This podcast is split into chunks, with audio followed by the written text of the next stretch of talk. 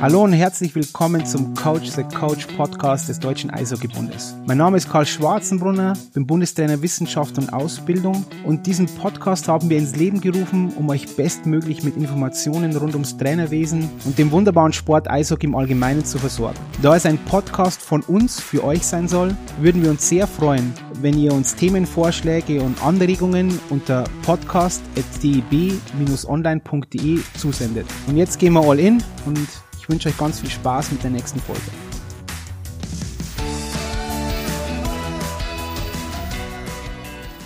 Dann legen wir los.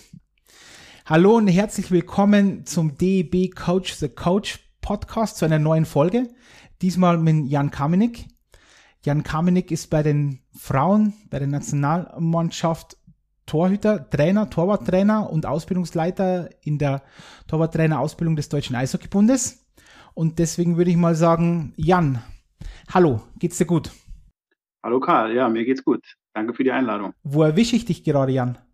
Du erwischst mich tatsächlich gerade äh, vor dem Computer im Homeoffice ähm, und ich habe gerade ja für heute jetzt schon die, die letzten Videokonferenzen für meine Schüler abgeschlossen. Jetzt geht's nur noch um, um Auswertung und Rückmeldung. Dann Stichwort Schüler, erzähl uns mal ein bisschen was über dich, was du sonst nur so machst, neben dieser unglaublich großen Aufgabe, nämlich Torwarttrainer zu sein beim Deutschen Eishockeybund oder generell, du bist ja auch im Verein tätig. Was machst du sonst so noch so? Ja, tatsächlich habe ich auch äh, einen Hauptberuf und zwar bin ich Lehrer hier in Berlin am Schul- und Leistungssportzentrum, dem SLZB ähm, und ähm, ja, bin Lehrer für Spanisch und Sport und nebenbei äh, Torwarttrainer. Das verschiebt sich manchmal ein bisschen. Ähm, es gibt aber auch viele ähm, ja, Anknüpfungspunkte, wo es sich überschneidet.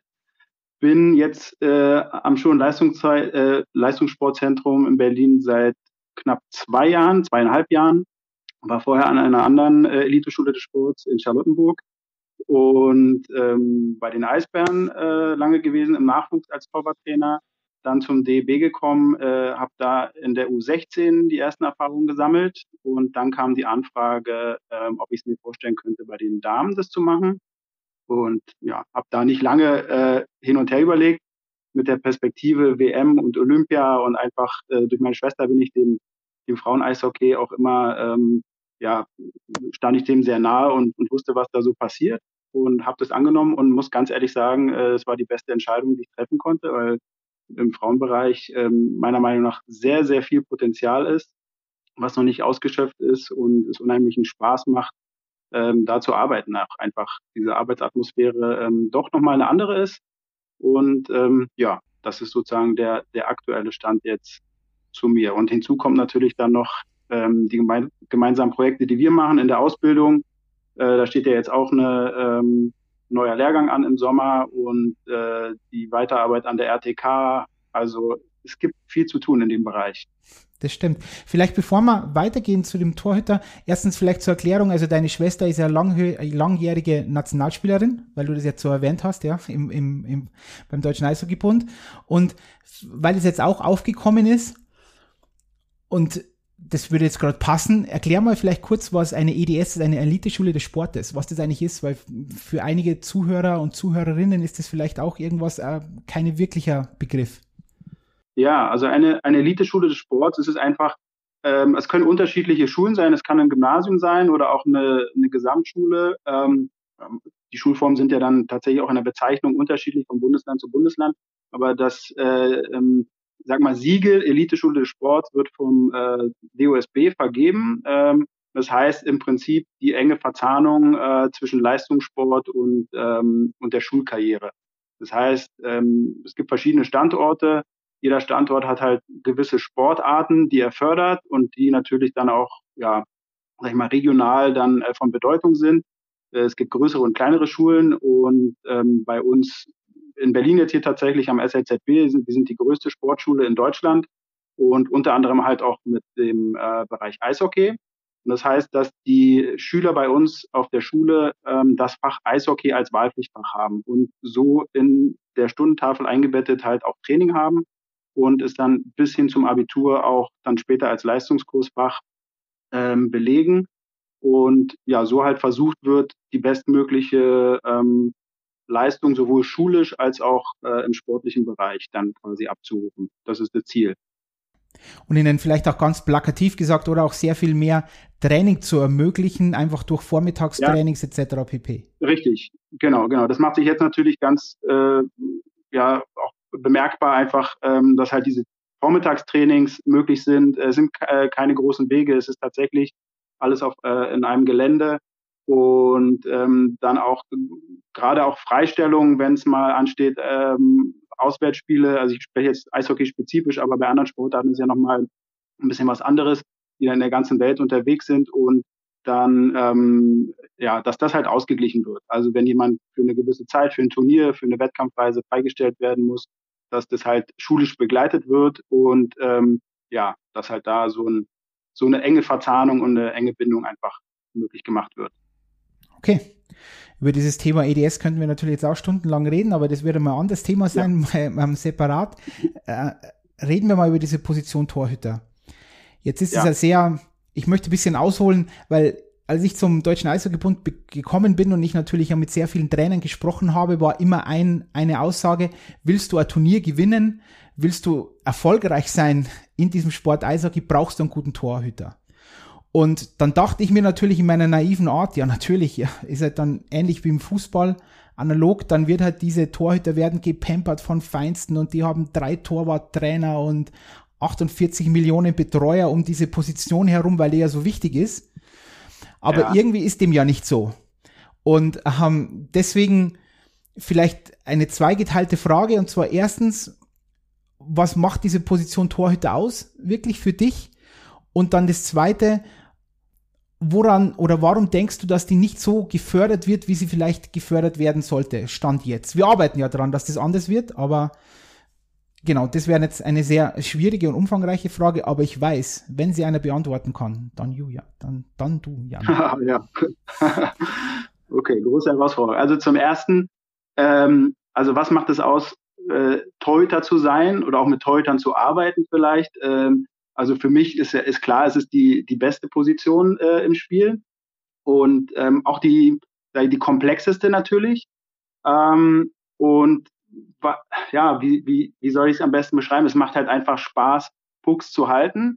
Und ähm, ja, diese, diesen Spaß oder diesen Ehrgeiz muss man halt auch mitbringen als Torwart. Äh, jetzt sage ich mal, im Gegensatz dazu gibt es genügend äh, Eishockeyspieler, denen macht es halt Spaß, Tore zu schießen. Wir versuchen sie zu verhindern und das Bestmögliche ähm, dafür zu machen.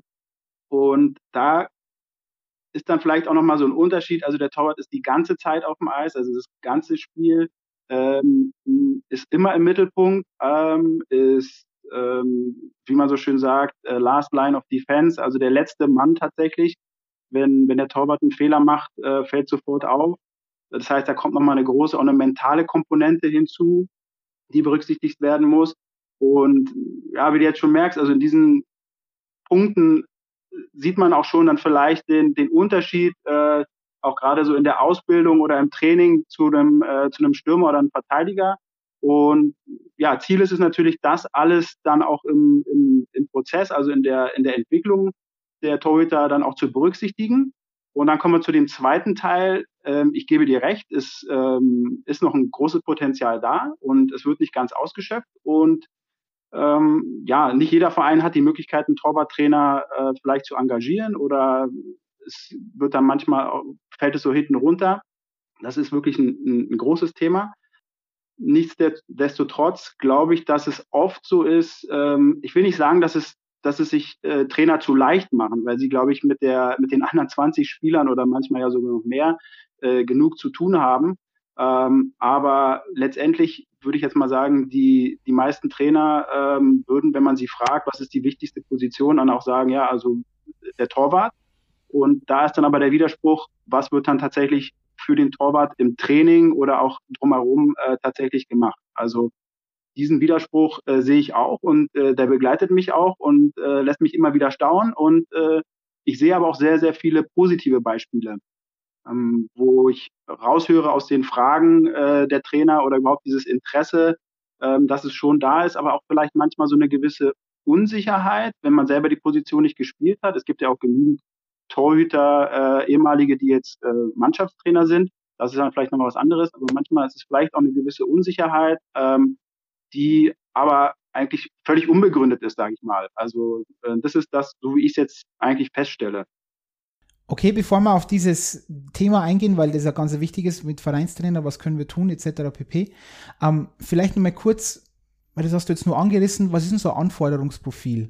Der, der große, das große Thema ist, muss ein Tor, Torhüter, muss der oder Torhüterin, muss der riesig groß sein? Ist dieser, ist dieser, also wirklich eine Voraussetzung oder gibt es da andere Dinge, die vielleicht noch wichtiger sind? Kannst du vielleicht mal ein bisschen näher beschreiben ja. aus deiner Warte? Ja, ja, ja, klar, kann ich machen. Also das ist auch wieder, ähm, ich sage es jetzt so, wie es, wie, ich es persönlich äh, betrachte und ich glaube, es ist auch, wenn es jetzt in einer größeren Runde, könnte man da auch äh, vortrefflich äh, kritisch drüber diskutieren. Ähm, ich habe auch Situationen gehabt, wo es, wo es darum ging, eine Weiterführung von einem Athleten und äh, dann kam das Argument, er ist zu klein, er ist zu groß und wir sprechen ähm, über, also zu groß nicht, aber zu klein in dem Fall. Ähm, wir sprechen da oder war damals in der, in der Altersstufe U17 ähm, wo dann vielleicht manche Sachen auch nicht so wirklich berücksichtigt wurden. Also ein Torwart per se, eine gewisse Körpergröße ist schon wichtig, aber ich kann auch, äh, also ich muss nicht 1,90 groß sein, ich kann auch mit 1,80 Meter, wenn wir uns das angucken, jetzt äh, Matthias Niederberger zum Beispiel mit 1,80 Meter, ähm, also steht da anderen Teutern nichts nach, äh, eher im Gegenteil. Ähm, also das ist jetzt kein ausschlaggebendes Kriterium. Ähm, bei einer Körpergröße von, von 1,90 oder auch 2 Meter, dann die, die Frage, okay, das kann sein, aber Größe ist dann in dem Falle nicht alles. Wenn ich es nicht schaffe, dann auch äh, gewisse Techniken oder auch die Athletik dann und gerade die koordinativen Anforderungen ähm, ja auch aufs Eis zu bringen. Also das ist ähm, jetzt kein, kein klares äh, Kriterium, dass ich sage, nur die Größe oder erst ab der Größe, wenn ähm, die Torhüter schaffen, dies zu kompensieren. Und das ist relativ ähm, einfach durch eine ähm, durch ein gutes Positionsspiel und ein taktisches Verständnis, also das Spiel zu lesen und natürlich auch ähm, also die, die, die sagen wir die technisch-taktische Komponente. Also das ist ähm, dann eher ausschlaggebend, würde ich sagen. Und was ich auch schon eben erwähnt hatte, die ähm, ja mentale Komponente einfach, ne? Dieses permanent unter Druck sein und ähm, als, als letzter Mann dazustehen und jeder Fehler wird quasi bestraft, ähm, das auszuhalten und ähm, das macht sich dann gerade so in den, in den höheren Jahrgängen dann doch bemerkbar. Ähm, wie geht der Torwart dann damit um? Und dann kommen wir noch halt zu dem, jetzt das quasi on Ice gesprochen, off Ice äh, ist halt die Athletik ähm, einfach auch entscheidend. Also du kannst noch so viel Talent mitbringen und äh, Spielübersicht, wenn du halt dann den Transfer nicht schaffst, die Lauftechniken ähm, auf, aufs Eis zu transferieren und gerade äh, die, sag ich mal, die laterale Schnelligkeit ähm, aufs Eis zu bringen, dann stößt du halt irgendwann an, an deine Grenzen. Und das ähm, heißt halt letztendlich, das ist das, was wir auch fordern. Die Torhüter müssten die besten Athleten in, in der Mannschaft sein. Da führt eigentlich kein Weg dran vorbei. Unter anderem auch wegen dem Punkt, dass sie äh, das ganze Spiel auf dem Eis sind und ähm, ja, da nochmal auch ganz andere Anforderungen gegenüberstehen. Ich, in einem Punkt möchte ich den natürlich korrigieren, auch wenn ich es ungern tue, aber die sind ja nicht 60 Minuten auf dem Eis, sondern nur solange Gott will und in dem Fall der Trainer. Ähm, also das haha Spaß. ja. Ähm, ja. es geht so äh, meistens ja auch länger. Es gibt ja auch Overtime und alles, das ist richtig. genau, die sind länger, oder? Oder manchmal auch kürzer ähm, auf ja. Eis. Genau. Ähm, wenn wir über dieses Anforderungsprofil, das du gerade be ähm, beschrieben hast, möchte ich jetzt mal ein bisschen von unten nach oben im Nachwuchs äh, nämlich beginnen. Und da wäre meine erste Frage, weil die, die hört man oft auch in der Trainerausbildung und so weiter. Ab wann ist ein Torhüter wirklich ein Torhüter? Also wann ist diese Position fix? Wie ist es aus deiner Warte? Also neben diesem Thema polysportiven Ansatz, den wir ja sowieso über haben, ob das jetzt Torhüter ist oder Feldspieler, das ist ja sowieso immer ein großes Thema von uns, dass wir diese polysportive ja. Ausbildung ja irgendwo doch auch forcieren wollen, zum gewissen ja. Grad. Aber ist diese Position, bin ich mit acht Jahren Torhüter und dann bleibe ich Torhüter? Oder kann ich auch erst mit 14 Jahren Torhüter werden, in Anführungszeichen? Also zum ersten, äh, mit acht Jahren bin ich, bin ich kein Torhüter, ähm, aber ich zeige vielleicht schon, dass ich, äh, dass ich den Willen habe und dass das die Position ist, die ich, die ich anstrebe und das, was mir Spaß macht. Ähm, aber ich, ich sehe einen Achtjährigen nicht als festen Torhüter. Also das äh, ist definitiv so. Und ähm, wir können ja jetzt davon sprechen, dass wir sehen, gerade in der Basisschulung, also das heißt äh, U9, U11, sollte es so sein, dass äh, es einen stetigen Wechsel gibt. Also dass kein, kein Spieler ähm, nur im Tor spielt, sondern auch die Möglichkeit hat ähm, zu wechseln und dass auch andere Spieler die Möglichkeit haben, ins Tor zu gehen. Und ähm, ja, das sage ich mal, dann spätestens oder im Übergang dann zum Grundlagentraining, also U13, da kristallisiert sich dann langsam raus und da sprechen wir dann schon davon, dass man sagt, okay, man legt jetzt hier die Grundlagen, es, es gibt eine konkrete Entscheidung ähm, für die Position und ähm, in der Folge wird das Ganze dann natürlich dann ja auch gefestigt. Also in dem Bereich würde ich sagen, legt es sich fest, aber gerade im Bereich der Basisschulung und äh, denke ich, genau das, was du jetzt gesagt hast, dieser polysportive Ansatz, auch die, ähm, die, ja, diese, diese ganzen Abläufe drumherum, also die koordinativen Fähigkeiten und auch, dass man halt mal so ein bisschen ja, über den Tellerrand schaut und nicht nur Eishockey-spezifisch. Ich glaube, das ist ganz wichtig. Und genau so ist es halt auch mit der, mit der Position, sich da nicht festzulegen. Wir sehen natürlich schon dann, wer hat nicht nur, nicht nur vielleicht äh, das Talent dazu, sondern wer hat vor allen Dingen auch einen großen Spaß daran und entwickelt einen Ehrgeiz, weil das ist ja natürlich auch nachher wichtig, ähm, diesen, diesen Willen, den Puck auch wirklich zu stoppen. Und ähm, das zeigt sich dann schon und da muss man halt schauen, in welche Richtung es geht. Wenn du jetzt schon angesprochen hast, es wird sich ja, es kristallisiert sich erst später heraus, wer dann wirklich Torhüter ist oder dass wir einfach auch forcieren wollen, dass sie auch eben Feldspieler sind und Feldspielerinnen und dann eben eben dann auch wieder ins Tor gehen und wieder raus und, und so weiter. Dann kommt immer diese unumgängliche Frage der Ausrüstung. Und da bin ich jetzt echt gespannt drauf, weil braucht ein Elfjähriger oder eine Elfjährige eine Torwartmaske. Das ist jetzt zum Beispiel immer wieder so ein Thema, dann auch die Eltern kommen dann und sagen, uh, das ist alles teuer, etc. Puh, ähm, Torwart sein ist schon extrem teuer. Und jetzt vielleicht können ja. wir da auch ein paar mit ein paar Mythen aufräumen. Braucht man schon so früh äh, eine Maske oder geht das auch mit Helm und, und Gitter und so weiter? Also de definitiv, definitiv nein. Äh, ein Elfjähriger braucht keine, keine Maske. Ähm, in Berlin hier haben wir es so gemacht, dass äh, es die ganz klare Ansage gab, in dem Bereich ähm, keine Masken. Ähm, teilweise hatten die Torhüter dann schon welche und äh, da war Geburtstag, da war Weihnachten und es war der große Wunsch, was ja dann irgendwie auch verständlich ist. Äh, Kinder haben ja auch dann ihre Vorbilder, aber ähm, es ist zum einen sind die Masken ähm, deutlich zu schwer für die, für die, für die Kinder in dem Alter. Der, das ist ein, ein wirklich wichtiger Punkt, gerade in der Entwicklung und dann in der Bewegung. Wir sagen immer, äh, auch nachher in, in, in späteren Entwicklungsstadien, dass wir sagen, ja, und äh, Tracking und visuelle Bindung. Also wir wollen die, wir wollen eigentlich, dass die äh, die ganze Zeit den, den Blick auf den Puck haben und den Kopf bewegen, ja, aber wenn es dann eingeschränkt ist und ich da quasi so und so viel Kilo ähm, mitbewegen muss und meinen Kopf gar nicht richtig bewegen muss, schränke ich die, die Kinder da eigentlich ein. Also das aus meiner Sicht wirklich absoluter Quatsch und es behindert eher. Ähm, das nächste ist der, der das, das Blickfeld. Das heißt, ich habe ein eingeschränktes Blickfeld ähm, bei den Masken im, im Vergleich zu den Helmen. Viele Eltern kamen dann mit den Argumenten, äh, sie wären sicherer bei den äh, oder die, die, die Masken würden eine größere Sicherheit bieten.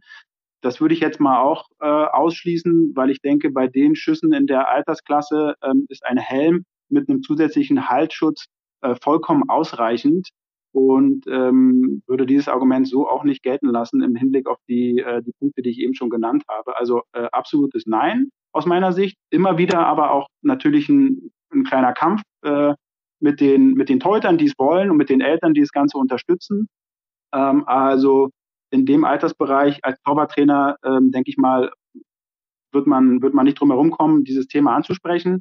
Ähm, aber ich glaube, sie sind am besten beraten, so eine Regelung zu treffen, dass man sagt, äh, in der Altersklasse braucht ein Torwart keine Maske. Das ist ähm, ja meine Meinung. Ähm, aber ich denke, gerade so die Ausrüstung ist in dem, in dem Bereich wirklich ganz, ganz wichtig, dass man das immer wieder thematisiert und dass die Eltern und äh, vor allen Dingen auch die Torhüter und die Trainer ähm, da ein Auge drauf haben und sich das ähm, ja wirklich auch immer nochmal vor Augen rufen. Gerade ähm, jetzt haben wir das Thema Maske angesprochen. Ein weiteres wichtiges Thema sind die Schläger. Ähm, also ich habe auch viele, viele junge Torhüter äh, schon gesehen, die die viel zu schwere Schläge haben, viel zu große. Ähm, und damit, ja, schränke ich mich ja genauso ein. Also ähm, das macht dann irgendwann auch keinen Spaß mehr für die, für die Torhüter selber. Und ähm, deswegen denke ich, es, sind es viele Punkte oder zu große, zu große Schienen, zu große äh, Fang- und Stockhand. Und ähm, das ist oft von den Eltern, so wie du es schon gesagt hast, ist ein, natürlich ein riesiger Kostenfaktor. Also äh, es kostet alles Geld. Und dann ist die Frage, ja, so eine, so eine neue Fanghand, ähm, ja, kaufe ich die, kaufe ich die, dass sie jetzt passt oder kaufe ich sie so, dass sie in der nächsten Saison vielleicht auch noch passt? Diese Argumente habe ich auch gehört, so nach dem Motto, er wächst da rein. Das ist alles wirklich nachvollziehbar, äh, ähm, wenn man das so hört. Aber man tut den, den Torhütern ja in dem Falle keinen, äh, in dem Sinne keinen Gefallen. Und ähm, ja, führt eher dazu, dass sie dann vielleicht den Spaß ein bisschen dran verlieren. Was mich immer gewundert hat in, in, der, äh, in der Beziehung ist tatsächlich gar nicht, also wäre mir genauso gegangen als Torwart. Ich wollte auch ne, die Maske und äh, den Schläger und am liebsten, am liebsten neue Schienen hier. Und das ist natürlich klar. Was mich am meisten wundert, ist tatsächlich, dass so viele Sachen dann äh, gekauft werden, ohne vielleicht auch groß zu hinterfragen oder ohne in den Austausch zu gehen mit, mit Trainern oder ähm, ja, sich da vielleicht noch mal ein bisschen beraten zu lassen. Mein Ansinn war es eigentlich immer, das zu etablieren. Es hat dann aber nie so richtig stattgefunden und es gab auch gar nicht so ein großes Interesse, so eine Art Tauschbörse, weil letztendlich ich habe dann immer so versucht, das individuell so zu regeln und so äh, habe mitgekriegt, ah, da braucht jemand äh, eine neue Stockern. Ja, okay, eine Altersklasse höher, der hat doch gerade auch eine neue, dann kann, der wird ja noch eine alte irgendwie rumliegen haben. Also ich glaube, äh, in, den, in den Kellern oder in den Häusern und Wohnungen oder auch in den Kabinen liegen Unmengen an Ausrüstungsgegenständen, die nicht genutzt werden und äh, die ja irgendjemand passen und die noch sehr gut erhalten sind. Also das äh, finde ich ist so ein Punkt, das sollte man vielleicht noch mal ein bisschen so, so etablieren über eine Art Tauschbörse, wie auch immer im Verein oder auch übergeordnet. Ähm, ja, weil da einfach Ausrüstungsgegenstände gut erhalten sind und ähm, die dann passen und dann für ein halbes Jahr äh, passen und dann dem nächsten vielleicht wieder und man kriegt eine neue. Ähm, ich glaube, das ist ein Punkt, äh, der, der vielleicht noch so ein bisschen, wo es noch ein bisschen brach liegt, wo man noch was machen könnte.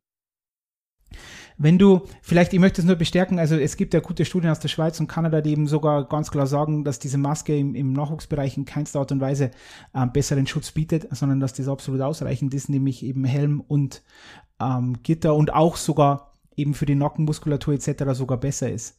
Vielleicht, ja. da, das würde mich jetzt nur persönlich interessieren. Ähm, wie siehst du das mit diesem peripheren ähm, Sichtfeld? Weil wenn, ich, wenn du eine Maske aufsetzt, ich bin, war nie Tor am Eishockey am Torhüter, aber ich habe meine Maske aufgesetzt und man sieht ja da relativ wenig. Und mit Helm und Gitter sieht man ja mehr. Ist es dann eigentlich besser deiner Meinung nach im Nachwuchs eben auch deswegen, weil ich ein größeres Sichtfeld habe und mich dann meine Bewegungen besser koordinieren kann? Oder würdest du sagen, weil das habe ich auch schon gehört als Argument, ja, ich brauche eine Maske, weil das Sichtfeld ist eingeschränkter und in Zukunft wird es ja auch eingeschränkter sein? Nein, gerade am Anfang, gerade am Anfang brauche ich ja äh, das, das große Sichtfeld und dadurch, dass ich das beim Helm habe, ähm, spricht da jetzt erstmal nichts dagegen. Also das ist ähm, also auch ein Argument, was ich jetzt nicht, nicht gelten lassen würde und, und ein bisschen anders sehe. Also wie gesagt, das Sichtfeld äh, ist natürlich bei der Maske am Ende ein bisschen einge, eingeschränkter. Ähm, es hat dann aber nachher im, im, im späteren im Verlauf dann nicht mehr diese Bedeutung dann vielleicht. Aber gerade in den, in den Anfangs oder in, sagen wir mal, in der, ja, in, in dem Bereich, von dem wir jetzt gesprochen haben, ähm, da geht es eher darum, das breite Sichtfeld zu haben und, und die Übersicht, weil ich ja da auch die Grundlagen dann dafür lege, den Puck zu verfolgen und im Blick zu haben. Wenn wir über diese Ausrüstung noch sprechen, jetzt auch was ganz was Plakatives, aber ich höre dann in der Trainerausbildung, da kommt ja, ich war nie Torhüter, ich könnte meinem Torhüter im Nachwuchs nicht mal sagen, wie er seine Ausrüstung anziehen soll. Und es gibt ja da oder ich weiß nicht, wie das aus deiner Erfahrung ist, gibt ja da sehr viele Erzählungen drüber, dass dann Torhüter mit Schienen komplett falsch rum etc. dann aufs Eis gehen und so weiter. Ist es eigentlich wirklich so schwer oder können wir sagen, mit der Rahmentrainingskonzeption, wo wir auch Ausrüstung haben und wo wir dieses, diesen, diesen Bereich Torhüter natürlich immer mehr und mehr ausbauen, dass man dann schon als, auch als, ähm, ja, Trainer, der immer Feldspieler war, schon verlangen kann, dass er, ähm, sagen wir mal, einen Elfjährigen schon auch zeigt, wie die Ausrüstung anzulegen ist. Ja, also das kann man, das kann man definitiv. Ähm, und das ist, es ist ja quasi kein, kein Hexenwerk, es ist natürlich eine andere Ausrüstung, aber ähm, das, das kann man schon, natürlich. Und wenn es dann in der RTK auch so, so steht und dann sind auch viele in den Mannschaften die Betreuer, ähm, die dann auch einen Einblick da haben und äh, einen Blick drauf haben sollten. Also das kann man schon, glaube ich, schon, glaube ich, fordern.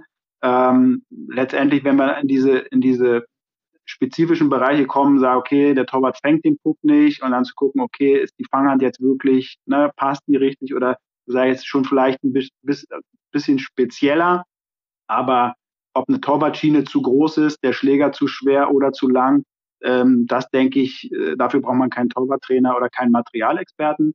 Ähm, das kann man quasi auch als, als Torwartleihe oder als äh, normaler Mannschaftstrainer schon sehen, ja. Gut, dann gehen wir doch gleich, wenn wir schon bei diesem Thema Mannschaftstrainer sind und so. Das ist ja auch ein Thema, das uns beide ja immer wieder beschäftigt, wo wir auch öfter darüber sprechen, dass sich auch bestimmte Mannschaftstrainer oder Vereinstrainer dann einfach auch die Sache zu leicht machen und sagen, hey, wir sind vielleicht, wie es immer so schön heißt, in Anführungszeichen ein kleinerer Verein, wir haben keinen Torwarttrainer, ich weiß nicht wirklich, was ich war nie Torwart, ich habe keine Ahnung, was ich mit denen machen soll, die laufen einfach so mit. Und jetzt, glaube ich, ist es an uns bisschen, oder an uns nicht, sondern an dir, jetzt mal hier ein paar Dinge aufzuzeigen, was dann wirklich auch ein, ein Vereinstrainer machen kann, um seine Torhüter ähm, bestmöglich zu beschäftigen, auszubilden etc. Ja, das sind äh, viele Punkte, ähm, ja. weil also ich, ich fange mal, ich fange mal so an.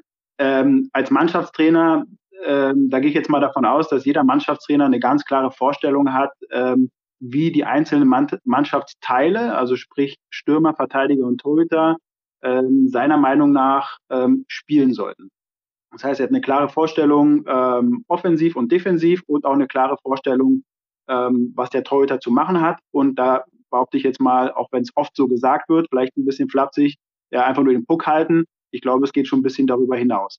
Und ähm, jetzt einfach mal ein Beispiel rausgegriffen. Äh, wir wollen einen mitspielenden Torwart. Es hat eine immer größere Bedeutung, diesen, diesen Bereich für, für den mitspiel mitspielenden Torwart ähm, zu haben, das heißt, dass der, dass der Trainer schon ganz klar weiß äh, oder, oder eine ganz klare Vorstellung hat von seinem Torhüter, wie er, wie er agiert.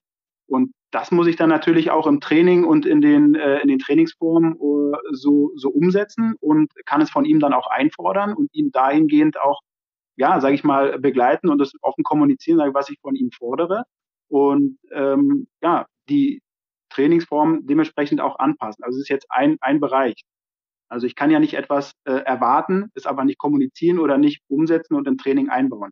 So, da wäre jetzt so ein, ein kleiner Baustein. Das nächste ist, ähm, wie, wie gestalte ich das Training? Ähm, zu oft ist vielleicht der Fokus noch ein bisschen zu sehr auf der, auf der Situation, ähm, wie komme ich zu, zum Torabschluss und ähm, nicht der Blink Blickwinkel tatsächlich äh, aus der Torhüterposition und auch so ein bisschen dem, dem Nachabwehrverhalten und ähm, wie sich das, wie sich das sozusagen ergibt. Also da denke ich, ähm, ja, ich, ich möchte gar nicht sagen, dass sie sich das zu leicht machen, aber ich glaube, ähm, es hilft dann halt den Blickwinkel einfach manchmal so ein bisschen zu, zu weiten und sich auf die Position einzustellen. Natürlich ist es leichter, wenn man einen Torwarttrainer dabei hat und den Austausch dann auch sucht. Das ist ja das Nächste, also nur einen Torwarttrainer dabei zu haben.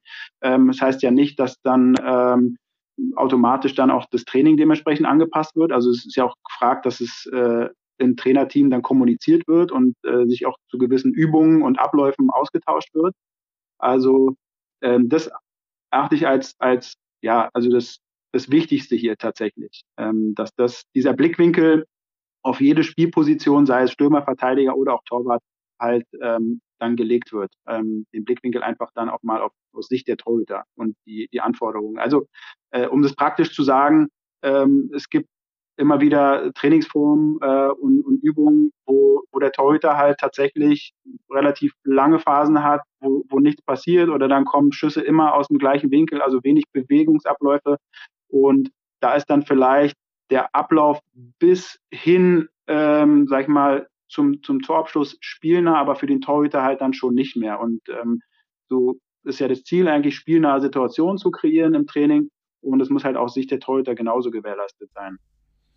Also gilt es eben, um das jetzt vielleicht ein bisschen zu rekapitulieren, dann auch Spielformen zu kreieren, die dann auch es wird nicht immer ständig so sein, das ist auch die Wahrheit natürlich, aber doch mal einfach mhm. dieses, dieses Torwartspiel schon in den Fokus stellen. Eben, du hast jetzt einen, einen Aspekt genannt, dieses Nachabwehrverhalten etc. pp. Oder? Also äh, einfach genau. eben sich auch mal sagen, nein, heute geht's nicht nur um einen Abschluss, sondern heute geht's auch einfach um den, um den Torwart.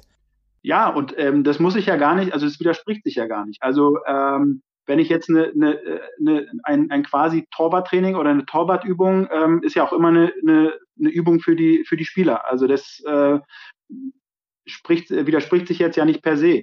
Und ähm, genau das ist es aber diesen diesen Blickwinkel äh, zu haben und einfach spielnahe Situationen zu kreieren, um halt eigentlich alle Mannschaftsteile genau darauf vorzubereiten. Wie stehst du zu dem Thema? Es gibt ja von, vom Deutschen Eishockeybund ganz klar festgelegte Laufwege, ja, die äh, ihr Tor, ja. ähm, Trainer ja erarbeitet habt, ist auch auf der Rahmentrainingskonzeption etc. oder auf der Wissensplattform. Und mit mehr modernen Technologien ist es doch möglich, oder ich kann Ihnen ja auch auf dem iPad diese Laufwege zeigen und Sie können die dann auch ausführen. Ähm, das ist auch etwas, was ich immer wieder höre, ah, das kann ich nicht, aber das verstehe ich zum Beispiel auch immer nicht. Das sage ich dann den Trainern auch. Es gibt diese äh, technologischen Hilfsformen, dann benutzt die auch. Ihr müsst die ja nicht vormachen können im, im perfekt oder etc., sondern ihr könnt ihnen ja auch solche Dinge zeigen und die können auch eigenständig üben. Oder sehe ich das falsch? Ja, ganz, ein ganz wichtiger Punkt. Und jetzt sage ich mal, äh, wir müssen gar nicht über irgendwie äh, ja, technische Geräte oder wo oder ich mir irgendwo runterlade oder nicht, sondern es tatsächlich reicht jetzt ja manchmal auf ein Blatt Papier irgendwie aufzuzeichnen. Oder äh, jetzt gehe ich mal noch einen, einen Schritt wieder zurück zu dem, was ich gerade gesagt habe, spielnahe Situation. Also wenn sich ein Trainer dann vielleicht schwer tut, zu sagen, ja, und ich, hier die Laufwege, verstehe jetzt, was ist das und wie, sondern ähm, einfach dem Torwart sagen, äh, simuliere eine Spielsituation. Und ich fange an ganz einfach mit einem Pass-out in den Slot. Und was machst du dann? Ja, ich muss vom Pfosten ähm, hoch mit einem T-Push, also mit Step-out. Und äh, dann habe ich, einen habe ich einen Schuss, also ich simuliere einen Schuss, gehe in Butterfly und muss dann halt im Nachabwehrverhalten aufstehen zum Pfosten. Und schon habe ich quasi äh, Laufweg eins, äh, habe aber gar nicht mir das irgendwo runtergeladen oder irgendwo angeguckt, oder, sondern ich habe einfach aus, aus Trainersicht gesagt, okay, welche Situationen passieren im Spiel und die wiederhole ich dann als Laufweg. Nichts anderes sind die Laufwege, ja. Also die Laufwege sind ja nicht äh, stupides Ablaufen von, von irgendwelchen äh, Techniken. Es, es wirkt so, aber es ist ja immer gedacht aus Sicht der ähm, Situation, die ich im Spiel tatsächlich vor mir habe. Und dass ich die natürlich dann auch durch die Wiederholung, dass es sich einschleift und dass ich dann auch unter einer höheren Belastung zum Ende hin das Ganze dann immer noch äh, technisch sauber abrufen kann. Aber Ziel ist es immer, Situationen, die im Spiel auftreten können, ähm, so quasi ohne Schussübung ähm, ja, durchzuführen. Und das kann Torwart alleine. Das kann, wenn ich ähm, nur auf zwei Tore vielleicht trainiere und ich habe drei oder vier Torhüter, können die Torhüter, ähm, die gerade nicht im Tor sind, genau das durchführen. Und das kann ich als Trainer auch kontrollieren. Oder was heißt kontrollieren oder einfach darauf achten oder einfach mal kurz sagen, hier, äh, Laufwege und kann dann sie dazu quasi animieren oder das auch einfach ein bisschen einfordern. Und dafür muss ich jetzt nicht tatsächlich alle Laufwege kennen, sondern Spielsituationen versuchen einfach nur ähm, ja, zu transferieren. Einfach auch wieder ein Plädoyer, oder? Dass man da keine Angst haben, äh, Angst haben sollte davor, Nein, sondern die sollen das einfach auch, vielleicht kann ich es nicht minutiös genau korrigieren, ja, bitte bis ins tiefste Detail, aber es ist immer noch besser, als wenn sie irgendwo in der Ecke stehen und sich stupide den, den Puck ähm, zupassen, während irgendeine andere Übung läuft. Also meiner Meinung nach. Richtig, genau. Ja, richtig, genau. Wobei ich jetzt auch, äh, das ist auch ein Punkt, ist gut, dass du den jetzt anbringst, weil mit dem, äh, sag ich mal, stupide Zuspa äh, zupassen, äh, nein, aber Puckplay und Stickhandling, ja, warum nicht auch? Ja, also das ist auch ein wichtiger Punkt. Äh, sie sollen zumindest die Zeit nutzen auf dem Eis und dann kann ich auch mal ein Stickhandling machen, aber genauso auch Laufwege. Und das kann ich halt als Trainer auch sehen. Und ich sehe auch, natürlich sehe ich dann vielleicht gewisse technische Sachen nicht, ja, aber ich sehe die Intensität, ich sehe den Willen, ich sehe äh, vielleicht auch eine Variation. Und ich, das kann ich ja dann auch quasi beurteilen und dann auch ein Feedback geben. Und auch dann sind wir wieder bei dem Punkt, Sachen auch einfordern. Okay, dann Jetzt möchte ich ein bisschen weggehen vom Nachwuchs und möchte mal in den absoluten Top-Bereich reingehen. Und es ist so, Jan, wenn du jetzt ein Torwart siehst und du wüsstest nichts über den, also wie der heißt, etc. pp. Würdest du wissen, dass der, er ist in Finnland ausgebildet oder in Schweden oder in Deutschland oder in der Tschechei? Es gibt es ganz klassische Torwartschulen in, in verschiedenen Nationen und Handschriften? Ja, die gibt die gibt's schon. Die sind, ähm, ja, würde ich jetzt mal sagen, auch schon sichtbar. Vielleicht, vielleicht nicht so, nicht so extrem, aber man kann es schon sehen. Ich denke mal, ähm, also was jetzt für mich persönlich, das kann ich jetzt nur sagen, durch, durch meine Erfahrung, das, was ich gesehen habe, schon die finnische Schule, dass das schon ähm, ähm, ja, sichtbar ist. Ähm, so ein Unterschied russisch-kanadisch würde ich auch sagen. Ähm, aber es kommt auch immer wieder so zu Vermischungen. Also es sind gewisse Schwerpunkte ähm, und das wäre jetzt weit aus dem Fenster gelehnt, wenn ich sagen würde, ähm, ich, ich sehe einen Torwart und kann es sofort so zuordnen. Aber in gewissen Punkten würde ich sagen, doch, äh, sieht man schon, weil es teilweise einfach äh, ja andere Schwerpunkte schon gibt. Also das kann man schon schon so sagen. Und was hat sich jetzt in den letzten Jahren verändert? Dieses Thema Reverse kommt ja immer wieder ähm, ins, ins Spiel, wenn man über modernes, nennen wir es mal modernes Torwarttraining, wobei das auch immer ein schwieriges Wort ist, finde ich. Was ist modern, was ist nicht modern? Ähm, ist man mehr am Boden, ist man, steht man mehr etc. auf dem, auf dem Eis oder, oder ist man mehr äh, aufrechter Torhüter und so weiter? Was hat sich da, im, wenn du jetzt, du bist jetzt auf Weltmeisterschaften dabei und so weiter, hat sich da irgendwas verändert?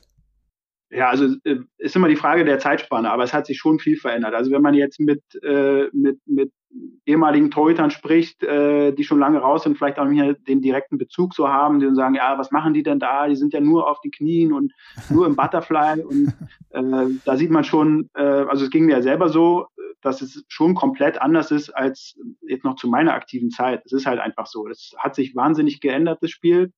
Und ähm, da macht sich da macht sich schon bemerkbar. Und also bei, bei dem Thema Reverse, ähm, das ist, ist ja schon allgegenwärtig und, und ein großes Thema. Ähm, es ist halt ein, ja, ein, ein, ein wichtiges Tool, aber es wird aus meiner Sicht ganz persönlich teilweise ein bisschen zu inflationär verwendet, also in Situationen, wo es eigentlich nicht nötig ist, wo ich ähm, ja so ein bisschen die Kontrolle damit eigentlich abgebe oder äh, mich in der, in der Folge und in den Nachfolgesituationen dann vielleicht in eine Situation bringe, wo ich äh, nicht mehr unbe unbedingt in Kontrolle bin. Also das ist schon ein großes Thema. Tatsächlich glaube ich aber auch, dass es sich wieder anpassen wird. Also es ist ja noch gar nicht, das heißt nicht gar nicht so lange, aber es ist, äh, hat sich ja stetig so weiterentwickelt von VH, dann kam zu Reverse VH und ähm, ich sehe tatsächlich die, die letzte, die letzte U20 WM als, ähm, ja, vielleicht so ein bisschen so, ein, so, ein, so einen einschneidenden Punkt, weil Unmengen an Toren gefallen sind, äh, wo die Torhüter in, im Reverse waren und die Spieler mittlerweile aber ganz genau wissen, wo sind die Lücken. Und wenn ich dann quasi das Ganze situativ nicht ganz korrekt anwende, sind halt einfach Lücken da und die Spieler wissen mittlerweile und die, ja, auf dem Niveau ist einfach äh, die Wahrscheinlichkeit, dass dann auch ein Tor fällt, einfach ziemlich hoch. Das heißt, ich glaube, da wird, wird sich schon ein bisschen was ändern. In der, das, das wird sich anpassen, genauso wie die Spieler jetzt quasi auf die Torhüter reagiert haben. Das ist ja ein, ein stetiger Kreislauf, äh, wird sich da auch wieder was ändern. Und ähm, nochmal vielleicht den, den Bogen äh, spannen jetzt auch zum, zum Nachwuchs. Das ist halt schon auch ein Thema, äh, dann auch im Nachwuchstraining, die Torhüter, die, die dann ja, Reverse anwenden und wo es halt wirklich gar nicht nötig ist oder es auch vielleicht viel, eine viel zu große Bedeutung hat einfach. Ähm, weil wie gesagt, es ist ein Tool, aber es ist nicht das Übertool und ich sollte es nicht in jeder Situation anwenden.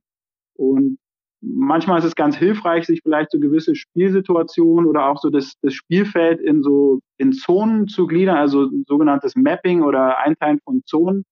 Ähm, dass ich weiß, okay, in der Situation ist das eine Möglichkeit, aber ich sehe es so, es ist eine Hilfe, ist äh, das Spielfeld quasi in Zonen zu unterteilen, dass es mir hilft, okay, wie kann ich oder welche Möglichkeiten habe ich in der Spielsituation, aber es ist nie das Allheilmittel und es sollte nie über dem stehen, ähm, dass ich das Spiel lese. Weil wenn ich jetzt anfange und sage, okay, der Puck ist in der Ecke, das heißt, äh, ja, ach so, auf meiner Zonenliste steht hier quasi, da ist äh, Reverse oder da ist VH oder da ist ähm, Overlap. Also ja, okay, da der Puck ist in der Ecke.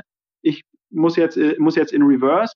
Ähm, dann habe ich aber vielleicht gar nicht berücksichtigt, dass ich vielleicht auf der Backdoor oder im Slot jemand frei stehen habe und von aus der Ecke ja der, der Spieler vielleicht in der Hinsicht gar nicht so gefährlich ist. Also ich sollte sollte das nicht über das ähm, ja über das taktische Verständnis und das, das Leseverständnis stellen. Es ist eine Hilfe, aber nicht das Allheilmittel.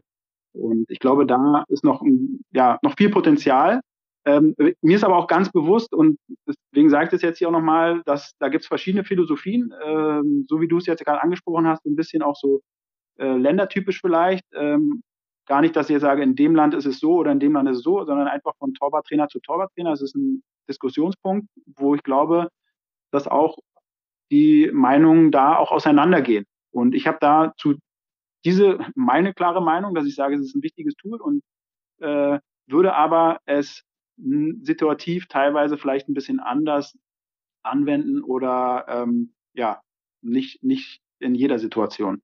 Vielleicht müssen wir jetzt noch eines, weil das haben wir jetzt eigentlich am Anfang komplett vergessen, vielleicht kurz definieren, was Reverse ist, weil das ist jetzt, glaube ich, für viele so. Butterflies, für sehr viele ähm, schon ein Begriff, das glaube ich ja, auch für viele ähm, Vereinstrainer etc., aber Reverse ist vielleicht jetzt nicht so im Vok Vokabular. Kannst du vielleicht mal kurz beschreiben, was Reverse eigentlich ist am Pfosten? Ja, also es ist ja im Prinzip eine Position am Pfosten, ähm, wo ich da, es ist ja, es stammt von dem VH, das ist ja die eigentliche, es ist jetzt nur Reverse VH. Das VH ist, kommt von vertikal horizontal. Das heißt, die äh, pfostennahe Schiene ist vertikal und die andere horizontal, das ist VH. Und Reverse ist halt genau andersrum. Das heißt, dass die pfostennahe Schiene horizontal ist und ich quasi ähm, Synonym wird auch verwendet, Post-Lean, also dass ich mich quasi in den Pfosten reinlehne. Und ähm, ja, ich denke, so erklärt, oder die meisten haben es schon gesehen, das ist tatsächlich Reverse. Und ähm, ja, also quasi das, das kniende Lehnen am Pfosten, so würde ich es jetzt mal umgangssprachlich einfach beschreiben. Vielleicht ist auch wieder hochspeziell, aber ist es nicht auch ein Thema? Ähm, vielleicht schnappe ich das ja immer nur falsch auf. Aber wenn es auch manche Eismeister oder Eisstadien gibt, äh, wo das äh, Tor nicht richtig verankert ist, dass es zum Beispiel auch sehr schwer ist ja. zu trainieren, wirklich? Ja, auf jeden Fall. Also das ist, das ist, fällt immer wieder auf. Also der, äh, der, der Pfosten oder wenn, wenn die, wenn die Verankerung nicht richtig äh, im, im Eis ist, ähm, ja, stößt man immer wieder so ein bisschen äh, an seine Grenzen und äh, dann reißt auch mal die Geduld und es ist auch für, für die Torhüter äh, schwierig dann umzusetzen, wenn sie nicht den, äh, den Druck richtig aus, ausüben können und äh, da denke ich, ist, ja, so wie du sagst, es passiert immer wieder und ähm, von Eisstern zu Eisstern ist es unterschiedlich. Und das fängt an, fängt an, äh, ist eine Bohrmaschine da, dass ich überhaupt die Tore richtig bohren kann, oder ist vielleicht vorher sogar schon gebohrt, äh, oder habe ich ein Stecksystem, um, oder habe ich teilweise, was ich auch schon gesehen habe in Eisstadien, habe ich, habe ich Tore ohne, äh, ohne diesen, sag mal hier, Nippel, dass das Eis wirklich, äh, dass, das, dass das Tor richtig im Eis verankert ist. Also die rutschen quasi die ganze Zeit. Ähm, ja, da, da ist es quasi nicht möglich zu trainieren. Natürlich kann ich äh, mir immer noch gewisse Hilfsmittel ähm, nehmen. Also ich kann die eine Seite zumindest auch an der Bande äh, trainieren, aber da bin ich schon wieder nicht im Tor. Ähm, wenn es so kommt, kann ich natürlich versuchen, übers Bohren, aber irgendwann ist es dann auch schwierig, gerade im Laufe des Trainings. Ich kann aber auch ähm, mich selbst oder einen anderen Torwart äh, hinten aufs Tor stellen, gerade wenn ich jetzt nur Situationen oder vielleicht auch nur Laufwege trainiere, dass ich Druck auf dem Tor habe, dass es nicht die ganze Zeit rutscht. Ich glaube aber, das ist das, was ich auch so wahrnehme in den, äh, in den Trainings und in den Vereinen, was ich sehe, dass äh, ja, sich da schon sehr gut selbst geholfen wird. Aber es ist eine Herausforderung, klar. Nächster Punkt ist auch, kann man auch wieder darüber diskutieren, Postenschoner ja oder nein. Mhm. Ähm, es gibt auch Torwarttrainer, die sagen, äh, nee, auf keinen Fall, weil im Spiel habe ich sie nicht. Ähm, letztendlich, ja, bin ich, ich bin eher dabei, dass ich sage, ähm, zum Schonen der, der, der Kufe und im Trainingsbetrieb ähm, ist es für mich vollkommen sinnvoll, die, die Pfosten schon anzuwenden und sollte eigentlich aus meiner Sicht auch ein Tool sein, was in jedem Eisstadion vorhanden ist oder jede Mannschaft haben sollte. Da sind wir wieder bei dem Punkt eigentlich, dass man mit minimalen Dingen wie ein Stecksystem etc. und solche Sachen wie Bohrmaschine einen Trainingsbetrieb signifikant besser machen kann. Das ist, glaube ich, auch immer wieder so ein Thema in Vereinen. Ähm, wie man mit minimalen Aufwand eigentlich schon einen sehr, sehr großen Erfolg erzielen kann. Und auch wieder sind wir wieder bei dem Thema kleinere Vereine etc. pp, die ja dann oft fragen, ah, okay, wie kann ich XYZ im Trainingsbetrieb besser machen? Und das wäre zum Beispiel sowas, was ich immer wieder auch sage. Habt, habt ihr genug Bohrmaschinen? Funktionieren die Bohrmaschinen? Ähm, könnt ihr die Tore verankern? Gibt es ein Stecksystem etc. pp? Und ähm, ja. ich glaube, dass das immer wieder gut ist, auch solche ja, für viele vielleicht, die in Vereinen arbeiten, ist das, ja, das ist ganz selbstverständlich, aber das ist es leider immer noch nicht in Deutschland und deswegen sind solche Kleinigkeiten anzusprechen immer ganz wichtig. Ja, denke ich genauso. Also es ist, äh, es fängt, es fängt da an und es, äh, es geht ja noch, noch viel weiter. Also es, äh, Bohrmaschine ist das eine, aber auch so allgemeine Trainingsgeräte und es ist halt dann auch die Frage, ich kann natürlich dann im, immer sagen, ja, wir kennen Bohrmaschine oder wir haben das nicht, wir haben das nicht. Aber was ich halt auch sehe und was ich wirklich echt cool finde, was teilweise passiert, was für, für Trainingsgeräte dann halt äh, in, in Eigenregie irgendwo im Keller gebastelt werden und die dann quasi für, für wenig Geld halt auch den, den Zweck erfüllen. Und ähm, das ist das, was dann vielleicht mehr fehlt als, als die Geräte selber, die vielleicht einen hohen hohen, äh, die vielleicht hohe Kosten haben äh, in der Anschaffung, so ein bisschen die Idee und auch mal über den Tellerrand zu schauen und zu sagen, okay, was kann ich denn machen, wie kann ich es denn vielleicht anders lösen? Also das ähm, sieht man, glaube ich, auch bei Kleinvereinen gerade, dass da ganz viel möglich ist ähm, durch diese, ja, durch diese Ideen und durch das Umfeld, was alles da ist. Also ich meine, in den, in den, in den Mannschaften bei den Torhütern, äh, die Eltern, da ist vielleicht dann auch mal irgendwie ein Tischler dabei oder ein Metallbauer oder was auch immer. Es ist ja, die, die Vereine sind ja, auch wenn es ein kleiner Verein ist, vom Umfeld her ziemlich groß und da steckt ja eine ganze Menge äh, Wissen und, und Können auch dahinter und das kann man ja auch alles irgendwie nutzen oder sollte man nutzen, denke ich. Genau, das ist vielleicht auch nochmal ein wichtiger Punkt, den ich immer ansprechen möchte. Die Basis muss eben stimmen und eben auch jeder möchte immer sexy Sachen. Das ist auch immer, ja, sexy, sexy, sexy. Da muss immer ganz viel auf dem Eis draufstehen und am besten irgendwelche aufblasbaren Dummies und so weiter. Wenn ich aber nicht weiß, was ich damit mache, ja. dann ähm, habe ich lieber ein, ein, gut verankertes Tor oder habe einen Haufen Dummies und mein Tor rutscht ähm, nach jedem nach jedem Kontakt irgendwie rum. Ich glaube, das ist ja. auch immer wichtig zu wissen, dass ich mich von oben nach unten orientiere und nicht irgendwie ganz oben anfange und dann aber die, die Basis irgendwo nicht, nicht habe, sage ich mal so. Ja, ja genau.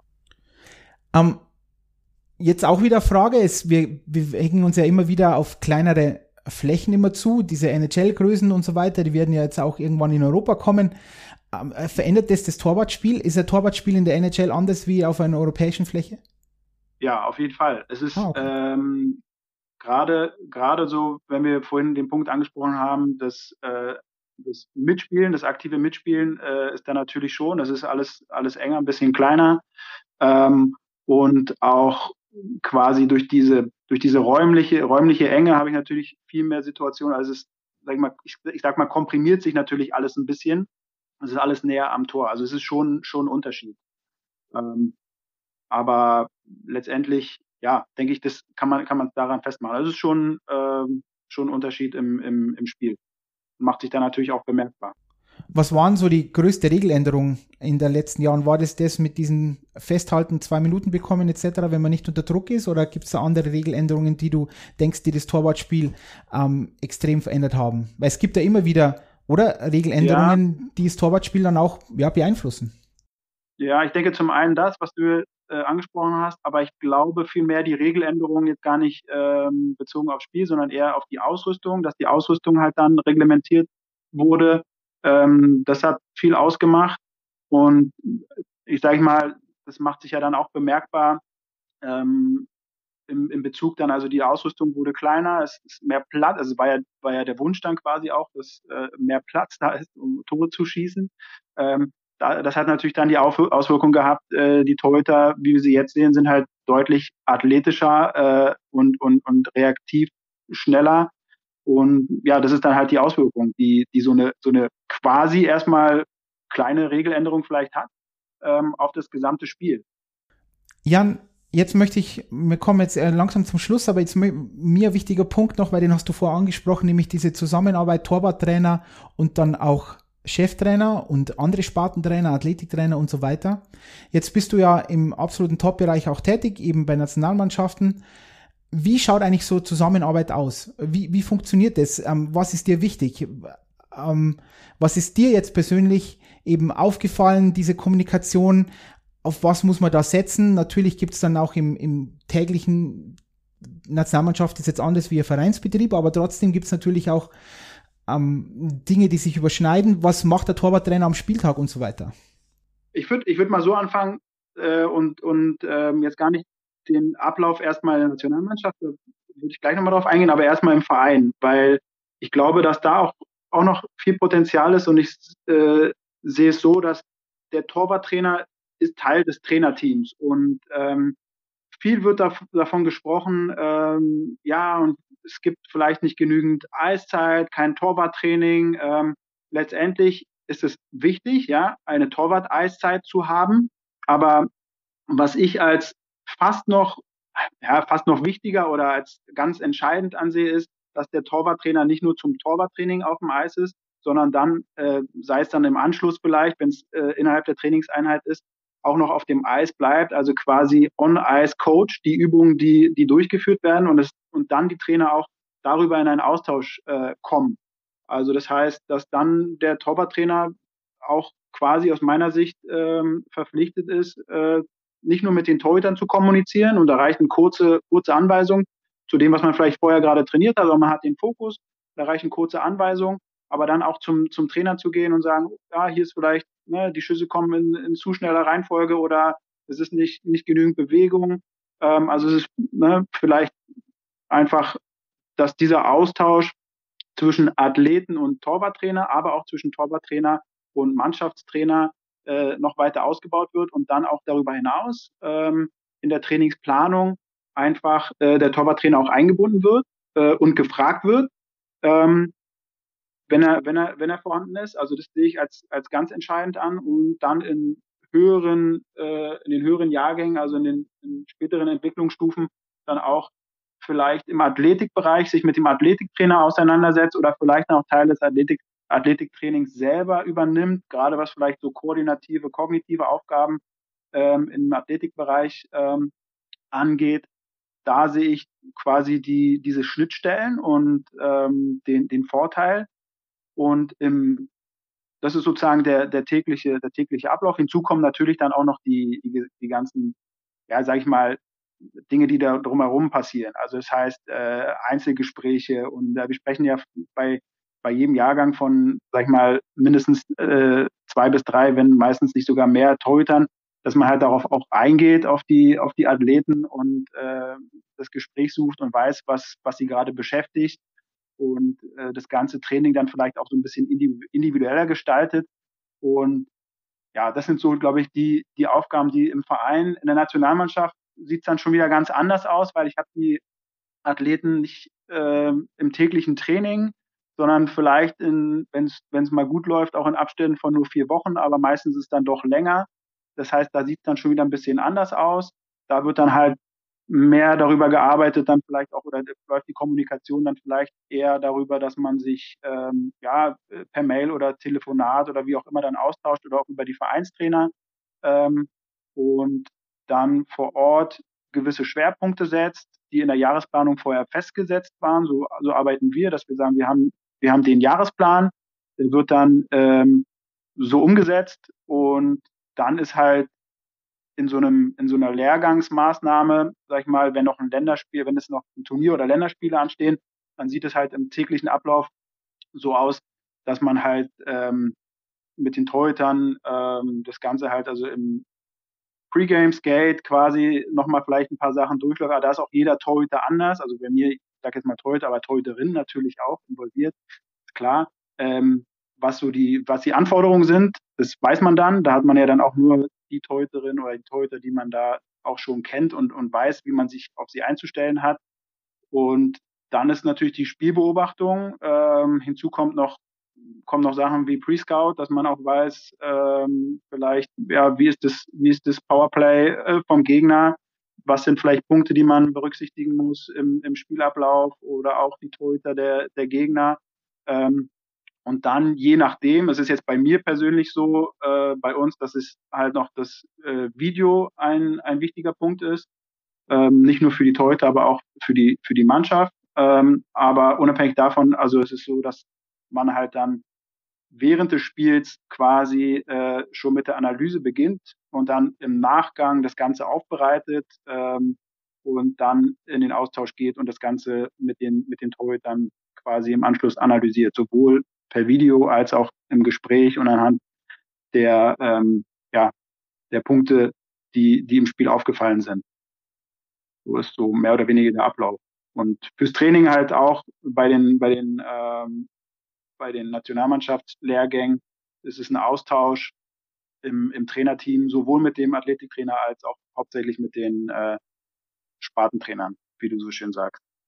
Ja, ich glaube, ich möchte es einfach auch nochmal noch mal verstärken, dass diese Spartentrainer, ähm, Techniktrainer, Athletiktrainer, Torwarttrainer, dass die einfach Teil des Trainerteams sind und dann einfach, das sind immer einzelne Puzzleteile, die dann irgendwo das große Ganze bilden. Ich sage jetzt auch ganz plakativ, Scheiße fließt von oben nach unten, wenn der Cheftrainer was anderes will, okay. Aber es ist natürlich die Aufgabe dieser Spartentrainer, ähm, eben dann auch jemanden nicht zu überreden, sondern zu überzeugen, ja, von bestimmten Inhalten, die man dann auch, auch möchte und so weiter.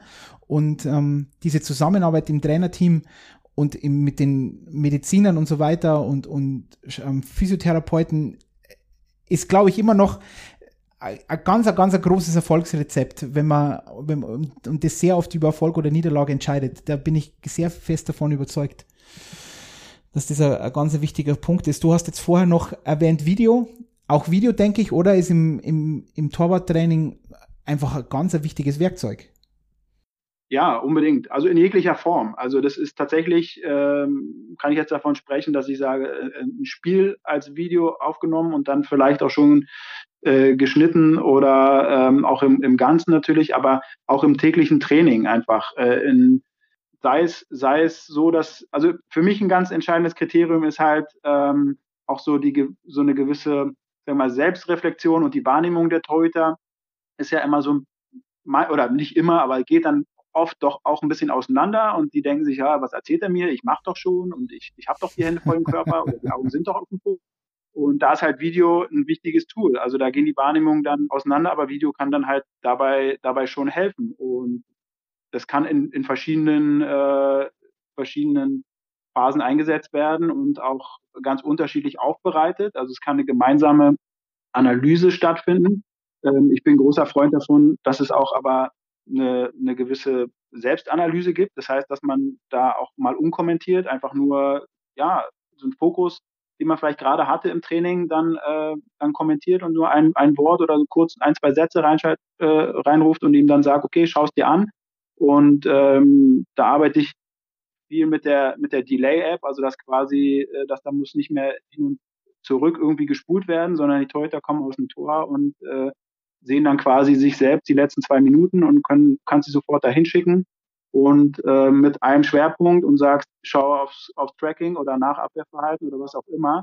Und dann kann man im Anschluss darüber wieder reden oder man nimmt das Training auf und aus verschiedenen Blickwinkeln, je nachdem wie der Fokus gerade ist, und arbeitet es dann, arbeitet es dann halt im, im Anschluss ähm, ans Training dann nochmal in Ruhe aus und beim Spiel sowieso. Also nach dem Spiel ähm, dann auch, wobei natürlich klar ist, also dass da genügend Zeit ist, dann zwischendurch auch ähm, das Ganze zu reflektieren und man nicht sofort dann hier mit dem mit dem iPad hinrennen, ah, das und das und das hier, sondern das ähm, ja mit gewissem Abstand und dann, dass man auch weiß, okay, wie waren die Trainingsschwerpunkte, was sind vielleicht Punkte, die man daraus zieht, wo man sagt, hier sind hier sind noch Baustellen, an denen man arbeiten kann und ich denke, da ist Video ein ganz wichtiges Mittel.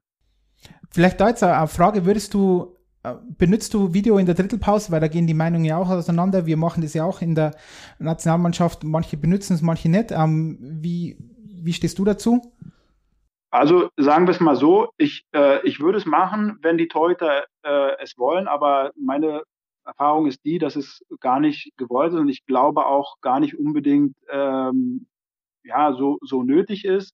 Ähm, wenn deswegen, ich würde mich jetzt hier vielleicht nicht so festlegen. Es kommt tatsächlich immer auch so ein bisschen auf die Torhüter drauf an. Ähm, ich denke, es gibt vielleicht welche, die es, die es wollen und auch fordern und das weiß man ja dann auch, dann kann man es machen. Ähm, bei gewissen Punkten denke ich mal, wenn, was, was ich vorhin angesprochen habe schon, also wenn im, im Pre-Scout aufgefallen ist, im Powerplay eine gewisse Spielposition und die so einen Druck ausübt, dass man da immer wieder in eine Situation kommt, dass man da vielleicht mit einer, mit einer kleinen Änderung ähm, dann schon vielleicht den Erfolg sieht, dann ist es vielleicht doch schon ein äh, machbar. Aber so per se dann in der Drittelpause zum Torhüter mit dem Video noch zu kommen, würde ich jetzt, würde ich jetzt nicht sagen. Also wie gesagt, jetzt nicht so zu verallgemeinern. Redest du in der Drittelpause mit der, mit der Torhüter oder mit der Torhüterin, die nicht spielt? Mit der Torhüterin, die nicht spielt. Also über Spiel ähm, analysiert ihr da was oder ist es irgendwie äh, nicht so gang und gäbe? Nee, in der Drittelpause, da, das mit der, mit der Torhüterin, die nicht spielt, eigentlich nicht. Nee, das ist dann tatsächlich so, dass dann doch mehr der Austausch im Trainerteam ist, dass da auch dann schon, kommt natürlich auch aufs, aufs Trainerteam an und auch äh, auf, auf die Einbindung, aber das ist, so ist es jetzt bei uns in der Nationalmannschaft, dass dann schon äh, da ein Austausch stattfindet und auch der Torwarttrainer gefragt wird und ähm, das dann eher doch als mit der Torhüterin, die nicht spielt. Wie ist denn da, das ist auch eine sehr vielleicht schwierigere Frage oder ich weiß nicht, ob weil das nicht so oft vorkommen wird, aber jetzt ist das Spiel und der Cheftrainer ist, ist nicht so zufrieden, ähm, wie der Torwart oder die Torhüterin gerade momentan performt, um das mal so auszudrücken, auf Neudeutsch. Ähm, Gibt es da eine Rücksprache, zum Beispiel dann mit dem Torwarttrainer, ob man sagt, okay, jetzt tauschen wir aus? Äh, gibt es, ja, aber da ist auch jeder Trainer anders. Also es gibt welche, die, die tauschen sich nicht aus. Manchmal sind es auch äh, Entscheidungen, die der Cheftrainer in dem Moment ähm, alleine fällt und äh, auch vielleicht dann aus einer gewissen Intuition heraus. Wenn die Möglichkeit besteht, sich auszutauschen, ähm, kommt es schon vor, dass da den Austausch gibt. Und ähm, es kommt auch vor, dass da, oder es kam auch vor schon, dass dann die Meinungen da auseinandergehen. Ähm, letztendlich entscheidet es der Cheftrainer. Für mich persönlich als Torwarttrainer ist es dann nur so, ähm, dass ich ja aus Sicht der Athleten dann auch, das, es muss halt dann eine gewisse Transparenz geben und es muss halt im Anschluss dann auch ähm, ja nochmal darüber gesprochen werden und kommuniziert werden, weil ich glaube, das ähm, ist man dann dem Athleten, auch gerade wenn wir jetzt im Nachwuchsbereich äh, darüber sprechen, dann auch schuldig und zu sagen, warum und dass man nicht dieses Verhältnis dann auf einer persönlichen Ebene führt, sondern das halt schon auf einer sachlichen Ebene, auch wenn es dann wahrscheinlich schwer nachvollziehbar ist für die Torhüter, aber dass das klar ist, warum diese Entscheidung gefällt wurde und das halt auch klar ist, dass die Torhüter wissen, woran sie sind. Und ich glaube, dann macht es das auch einfach. Ein großer Punkt, den du noch angesprochen hast vorher, war ja auch diese mentale Komponente. Und da vielleicht noch mal ganz kurz darauf eingehen, auf dieses Thema, weil ähm, sehr viele Torhüterinnen und Torhüter, die ich kenne, arbeiten mit Sportpsychologen zusammen. Sportpsychologinnen. Und vielleicht auch diese Komponente, ich möchte auch gerne hören, was du dazu zu sagen hast. Ich möchte nur noch mal darauf hinweisen, dass auch bei der Rahmentrainingskonzeption eben auch für Vereine, die jetzt keinen Sportpsychologen haben oder für Spieler und Spielerinnen, dass wir dort auch in verschiedenen Altersgruppen eben dann auch dort wirklich ähm, sportpsychologische Methoden dann auch hingestellt haben und die man auch gut selber anwenden kann zum Thema Druckresistenz und so weiter.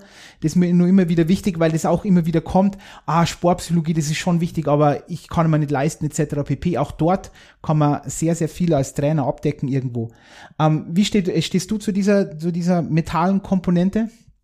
Ja, also ist ein entscheidender Baustein im, im Torwartspiel, so wie ich es schon zu Beginn ausgeführt habe. Also ähm, das macht sich dann tatsächlich, da macht sich dann Leistungsunterschied wirklich bemerkbar. Also ähm, und dann sprechen wir nicht über den Trainingsbetrieb, sondern in der Drucksituation im, im Spiel.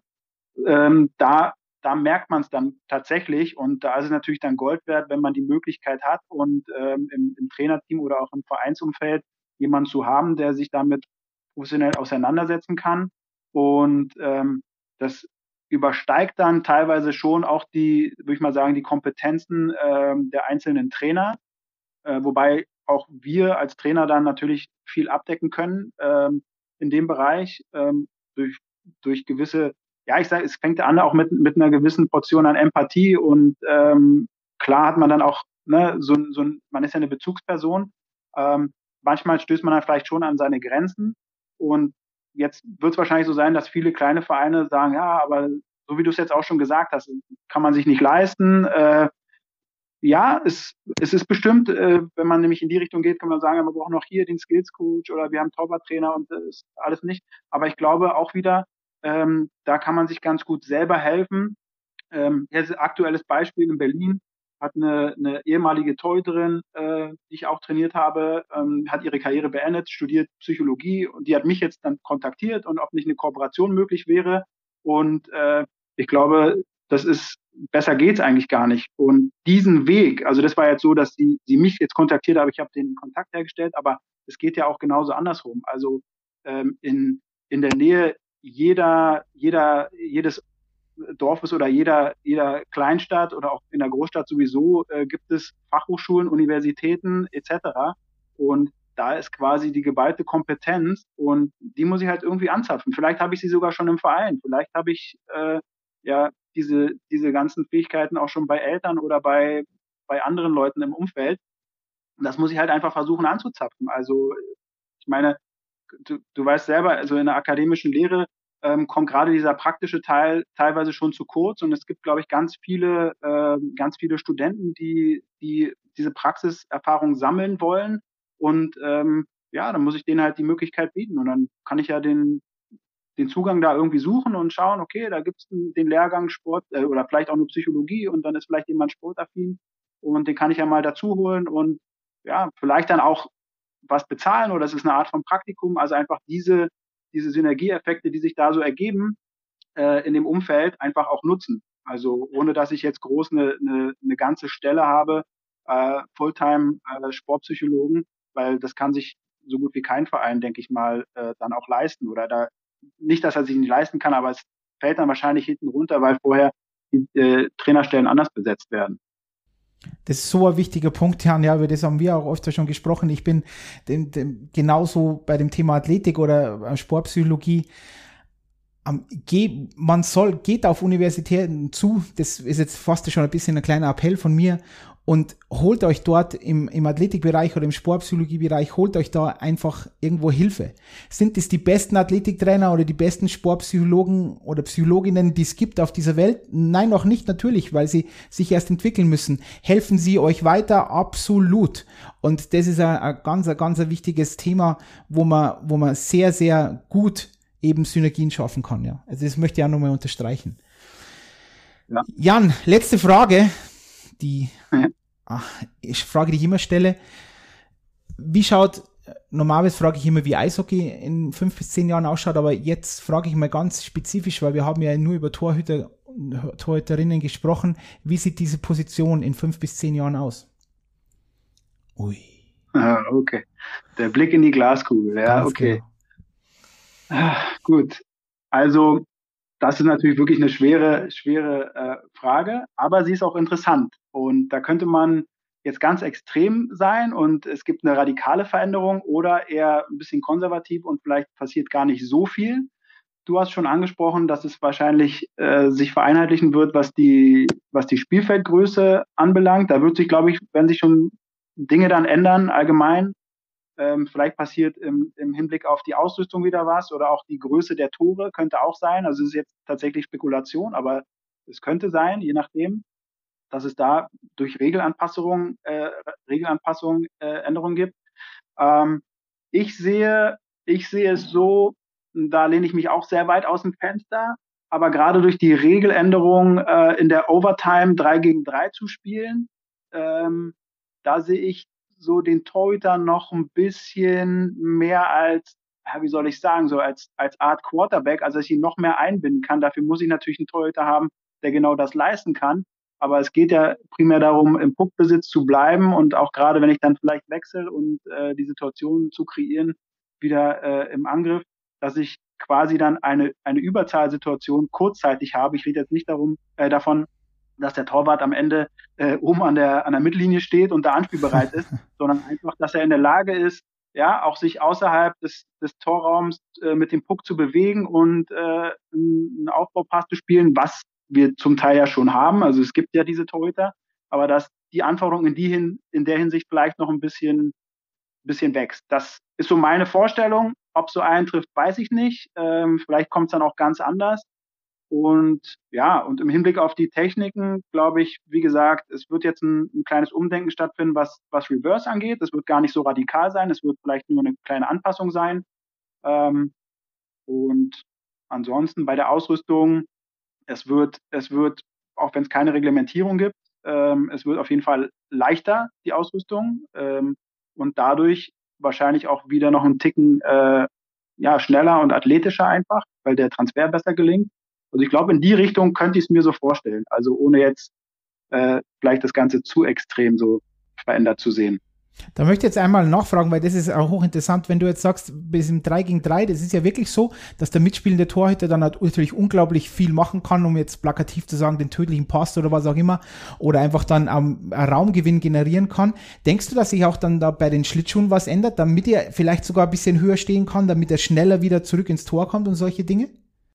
Äh, ja, es hat sich ja schon was geändert bei den Schlittschuhen. Also wenn man das auch so anguckt, so früher dieses Cowling, also die, diese, diese, ähm, der große Schutz, es ist ja durch das Material jetzt alles viel stabiler und dass es gar, dadurch gar nicht mehr nötig ist. Also es hat sich ja schon da angenähert. Ähm, ich weiß nicht, ob es unbedingt so extrem jetzt nötig ist für die Bewegung. Ähm, ich denke eher, es geht in die, äh, in die Richtung, dass der Torwart einfach auch mit einbezogen wird. Also jetzt ist es ja aktuell so, der Torwart wird genutzt, äh, den Puck zu stoppen und dann vielleicht ihn ja kurz oder auch mit einem langen Pass weiterzuspielen. Aber so gut wie nie passiert es halt, dass der, dass der Torwart auch angespielt wird. Das heißt, ähm, das wäre auch eine Möglichkeit. Ich habe hinten einen Torwart, den ich, dem ich vielleicht den Puck auch mal zuspielen kann und dann äh, habe ich die Möglichkeit zu wechseln oder für ein Regroup oder was auch immer. Also wie gesagt, das ist jetzt ja einfach mal so ein bisschen so äh, ein bisschen Fantasie und äh, weit gedacht, aber in die Richtung könnte ich es mir vorstellen, also dass das, dass das möglich ist. Ohne dass man sagt, das ist wie beim Fußball immer mit einem Rückpass und wir sprechen jetzt wirklich nur über die Situation drei gegen drei. Klar kann ich sowas dann auch mal bei, bei fünf gegen fünf machen, ähm, aber möglich wäre es schon in meiner Vorstellung jedenfalls. Okay. Jan, dann sage ich danke fürs Gespräch. Ähm, pass auf auf dich, danke bleib dir. unbesiegbar und ähm, freue mich natürlich. Wir sehen uns eh immer wieder und wieder und wieder. Und bis bald. Ja, danke Karl.